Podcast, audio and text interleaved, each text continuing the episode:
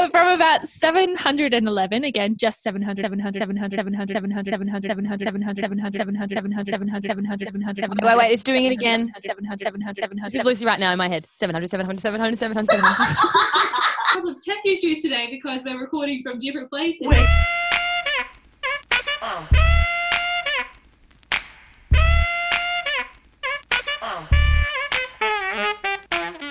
Back to another episode of Fierce Females of History, where we tell the stories of women from history that you should know about. Read about them, learn about them, and listen to them with us. My name is Talissa. I'm Lucy. and I'm Erin, and it is your turn this week, Lucy. What do you got for us? What do you got? So this week, I want to tell you all about this woman known as Saida Al Harra. Have you guys heard of her? No, never. No, I haven't. She is considered to be, well, some people think this has never been officially confirmed, but I was reading about her and I was like, she sounds like someone else. And then I Googled, and there are some people who agree with me, never been confirmed. She kind of sounds like Daenerys Targaryen. No way. Yeah. So, Cool. except Dragons? No, not dragons. But Boo, there's a- don't there's a lot worry. of- Next there's a big, episode. there's a big, um, there's a big vengeance bent to her. She's very keen on taking back the land of her people. All right. So I want to start by asking: when you think of Spain and you think of Spain through history, how much of Spain's history do you think sees it controlled by Muslim rulers? How many years? Uh, great question. And I will say that now I know it was controlled by Muslim leaders, is my answer. Erin? Ditto. Ditto, ditto, ditto. Great.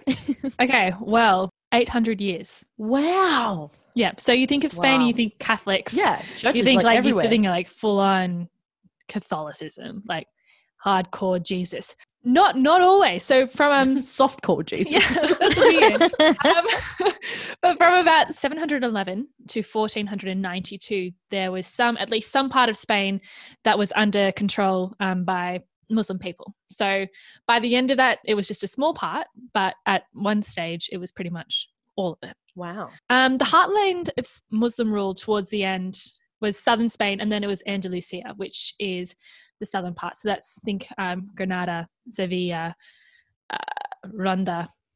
It's it's the southern part. Me gusta. Malaga, I think, as, as well is classed as Andalusia, and Andalusia is actually from Arabic, Oh. Al Andalus. So it's just the Spanish, the Romanic version of could that. hear you saying that all day long. I could seriously sit and listen to you saying that word, whatever the hell it was. Yeah, so Me Al Andalus was what the Moors called it, and the Moors was just the name given to everyone who is kind of just like vaguely Muslim, Cute. pretty much from the era, and that came from a Roman word. Anyway, well, we can we could do this forever. We could just keep going back and back and back and back um, through the different words, and I don't think that's this isn't an, uh, a language. This is about women. Where are the women? Yeah.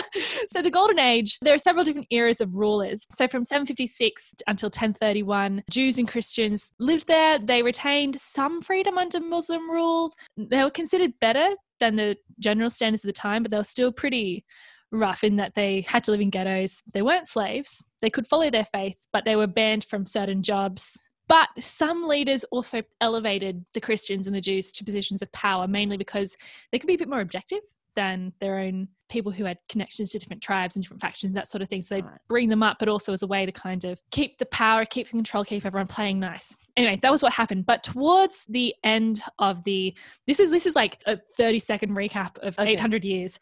Um well. towards the end. You're doing great, sweetie. so they all kind of s- speared off into different kingdoms, and which meant that they were really easy to take over. And the Christians started to fight back, and um, things started getting really bad. By the mid 1100s, the situation was pretty dire, and then by 1238, Granada is just the capital of Moorish power in Spain, with the Catholics having taken back most of the country. Then in 1451, a little girl named Isabella is born in Madrigal de las Altas Torres, which is slightly Oof, to the to the northeast of Madrid. And she goes on to become the first de facto queen of Spain. But she needs to win the support of the nobility and her subjects. So, what's the best way to win the support of people and to unite people? You find a common enemy. And that is the little part of Spain down the bottom that's still controlled by the Muslims under the um, the Nasrid dynasty or the Emirate of Granada, I believe. Now, Isabel was born in 1451. Some years later, in 1485, another little girl is born. Her name is Lala Aisha bint Ali ibn Rashid al Alami. And I think that that's how you say it. I mean, if it's not, it. it sounded nice. We're going to call her Saida. Now, Saida is just a title, but that's sort of what she's referred to, kind of the same way that Daenerys Targaryen is referred to as Khaleesi. Um, she's born in Granada in 1485. When she's two, the Portuguese begin capturing ports around Morocco. And in 1492, Granada is finally reclaimed by Isabella and Ferdinand, or the um, Los Reyes Católicos. Like that's what they that's their title. They're the Catholic rulers. They're really big deal. That ends the around 800 years of Moorish rule in at least some part of Spain and the end of the Nasrid dynasty of Granada and the last independent Muslim state in Western Europe. So, Saida was born to a prominent Muslim family of Andalusian nobles, which was, as we know now, the southern part of Spain. And the thing is that when Los Reyes Católicos took over Granada, that commenced the forced expulsion of all of the Muslim people who lived there and the forced conversions too. Ugh. In fact, by the end of the Reconquista, which was the reconquest of Spain, and that's what it's. Just want to be clear, I'm not just using Spanish words for the sake of using them, like it's referred to as the Reconquista. Historian Henry Kamen believes that the Spanish armies murdered and enslaved up to 100,000 Muslims and forced another 20,000 to flee. Jesus. Yeah. So Saida and her family escaped Mor- to Morocco when she's about seven years old, where they settled in Chefchaouen. Is the blue city. Yeah. If anyone has been on Pinterest ever Yeah. in their life, that is the blue city. In in fact, it's referred to as the Blue Pearl of Morocco. So she had a happy childhood, even though there was a fair bit of resentment still lingering over her and her family because they were forced to leave Granada. She had a good education. She learned Spanish, Portuguese. She was taught by this Moroccan scholar, Abdallah Al Ghazwani. And I Googled him, not just a, scholar, he's also apparently a saint and one of the seven saints of Marrakesh. So, um, scholars renowned for their abilities. Um, Al Ghazwani was he was known for his skill in sinking wells and constructing channels. So that was her teacher. So at 16, she marries the the refounder and the governor of Tetuan, who was another Andalusian refugee, Ali Al Mandri. He is reportedly 30 years her senior. Um, some people say that she actually married his son. It's not really clear. All we know is that it was generally an arranged marriage that was agreed to when she was born, when she had a lot of say in the matter. But despite the age difference, apparently they were really happy and they respected each other. So That's nice. that's nice. Yeah. Of. So apparently Saida had two children, but there's not a lot spoken about that. And Saida was apparently also her husband's partner in the diplomatic game. That's what Fatima Mernissi, who is this very celebrated Islamic feminist scholar and historian, wrote in the Queens of in the Forgotten Queens of Islam. We should also Google Fatima because she's awesome. So Saida and her husband restored Tetuan because it had been destroyed by the Spanish earlier in the century due to it being a piracy hub.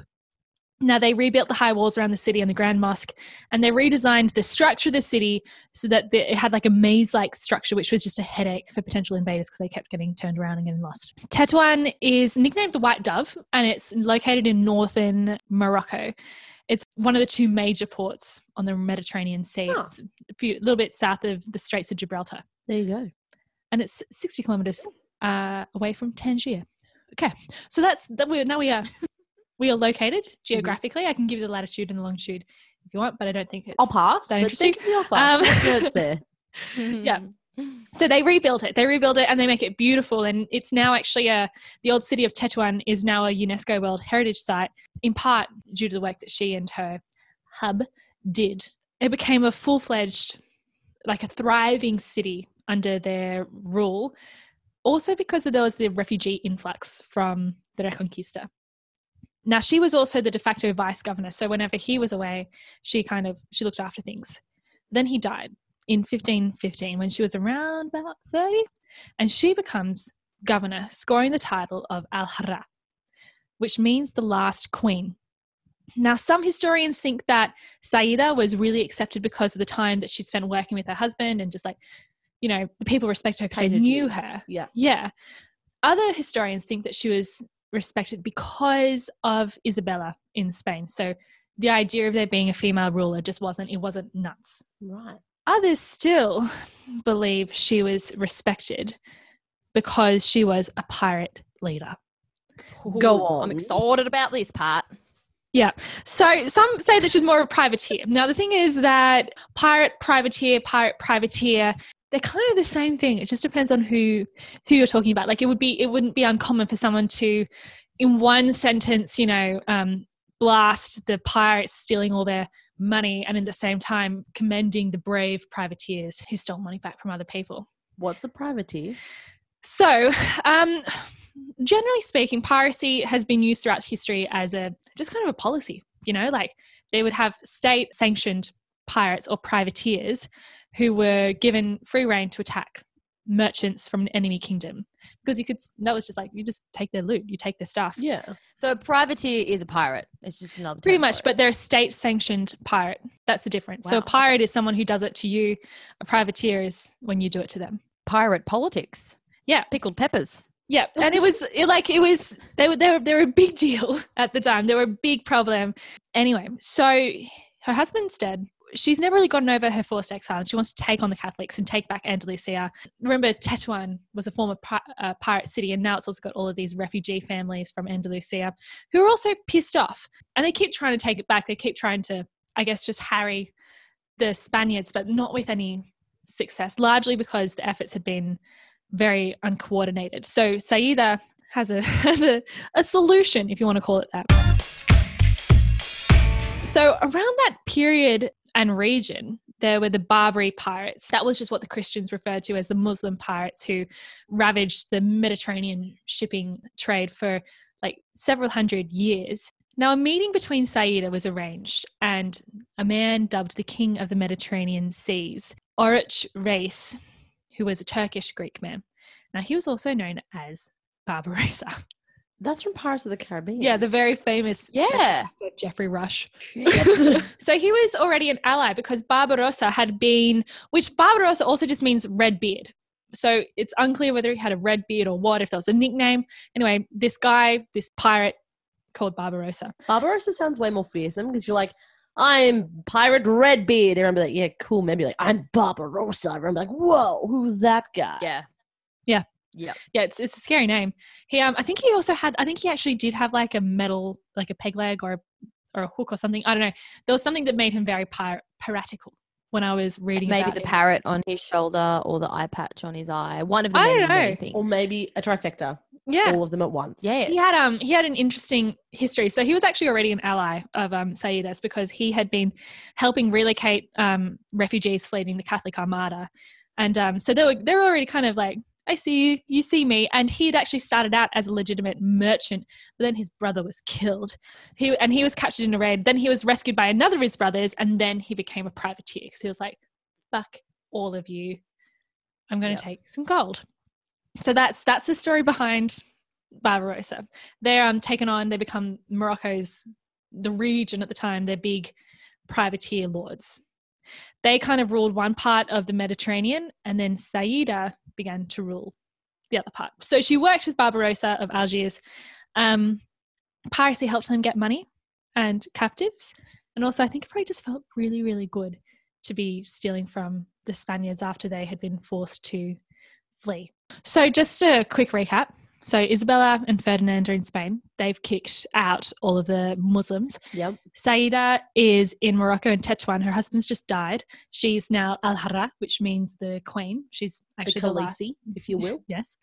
Um, and she has partnered with Barbarossa, who is a Turkish Greek pirate slash privateer, to slashy. Here's a slashy. Uh, to, to, to exact revenge.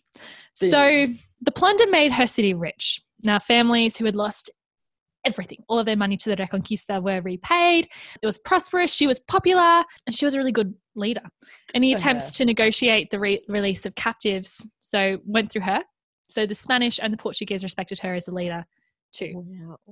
Yeah, according to this Spanish historian Germán Vázquez Chamorro. The Portuguese prayed for God to allow them to see her hanged from a ship's mast.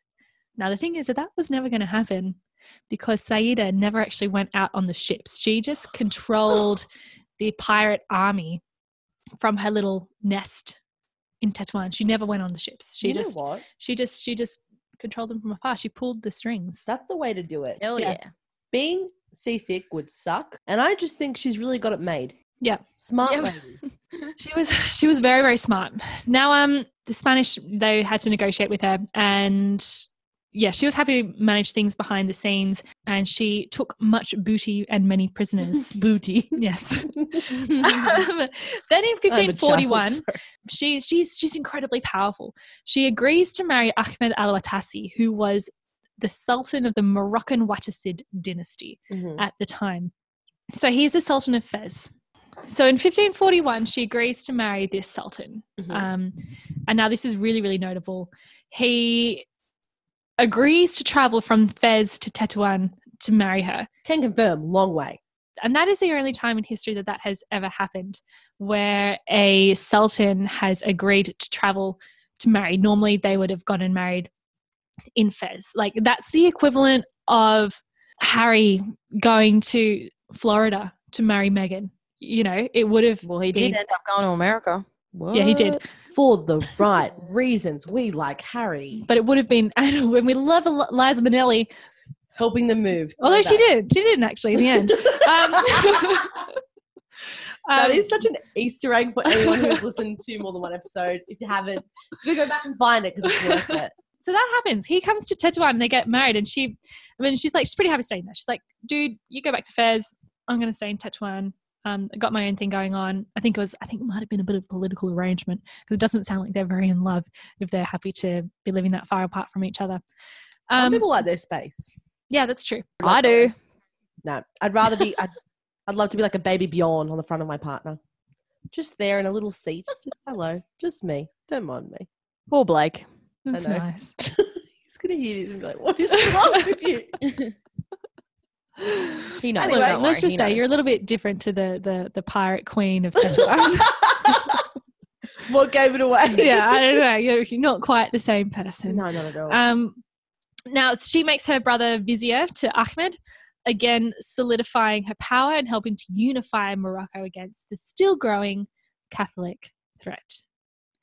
Fatima Mernissi, the same woman, Fatima, the awesome author, uh, historian, feminist, describes her as the undisputed leader of the pirates in the Western Mediterranean Sea in that book, The Forgotten Queens of Islam. So she was in charge of the Western. Barbarossa was in charge of the Eastern. I kind of wish she ended up with Barbarossa. I just I see a little bit of I chemistry mean, there. Spoiler: I really was hoping that would happen. No, it doesn't happen. Um, boo.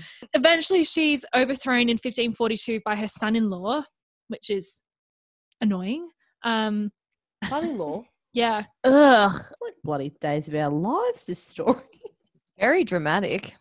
I know it does feel very Game of Thronesy. Game of Thrones. Yeah. some people say that it was other people. At some stage, though, her rule ends, and the most common thread is that it was this guy Muhammad. Um, she's stripped of her property. She retires to Chefchaouen, where she lives for another 20 years. Other people say it was her stepson who deposed her. So who knows? You know, it's, it's really frustrating. You get to a certain point in history and they're like, yeah, she did this, she did that, she did this. And then you get to the end, they're like, oh, we don't actually really know what happened. And you're like, That's what do you true. mean? what do you mean? How do I finish this podcast with this with this kind of ambiguous ending? I don't know. Maybe she shacked up with um Barbarossa. Maybe. well, maybe. a girl can dream. yeah. But what we know is some man took over, and I bet it became a shit show. That's the story. So Saida translates to the lady who is free and independent. Al Harra is the queen, and she was the last. She's considered the last Muslim queen. Wow. Um, Al Harra is also the name of an American Arab language pirate radio station used um, as a counter to Al Jazeera, which I thought was interesting. Pirate radio. Al Harra, the pirate. Interesting. That's the that's the story of Saida. My favorite part about it is that she was a pirate queen who didn't touch the water, and I really respect that as someone who gets easily seasick. Truly. Yeah, she just I just liked the image of her sort of in Tetuan. Like it's just it's it's just cool. So she gets kicked out of Granada And then she goes to Tetuan, marries the governor, rebuilds this former pirate city that was destroyed by the Spanish to, become, to make it into another pirate city. Then she builds a pirate army, takes over half of the Mediterranean Sea, wreaking havoc on the Spaniards and the Portuguese. And then she gets proposed to by like the Sultan and she makes him come to her. Like she's epic. Yeah, she's a lot of. She's a woman who knows what she wants. Well, thanks for tuning in for another episode of Fierce Females of History. Of course, you can find us on Instagram at Fierce Females Podcast and Facebook, Fierce Females of History. Please take a screenshot, share it on your story. We want to see who you are, where you are. Sometimes we see random countries pop up where you're listening, and it's bloody amazing. So keep it coming. Or you could get yourself a pirate ship. You could commandeer a ship, if you will. Um, and then what With you your can do is booty. Change over the flags. You know how like pirate ships and ships in general had different flags to Yeah. signify different things. And you get a flag that means Fierce History. Bit of advertising for us. Go do it. Hit the water. fierce female. Yeah, put put the flag up of us. God, that that's so obvious. I We've done so many. I was like, I was like, I was like going through my naval flag history. I was like, white means surrender, and that was it. free advertising on the water. Do it.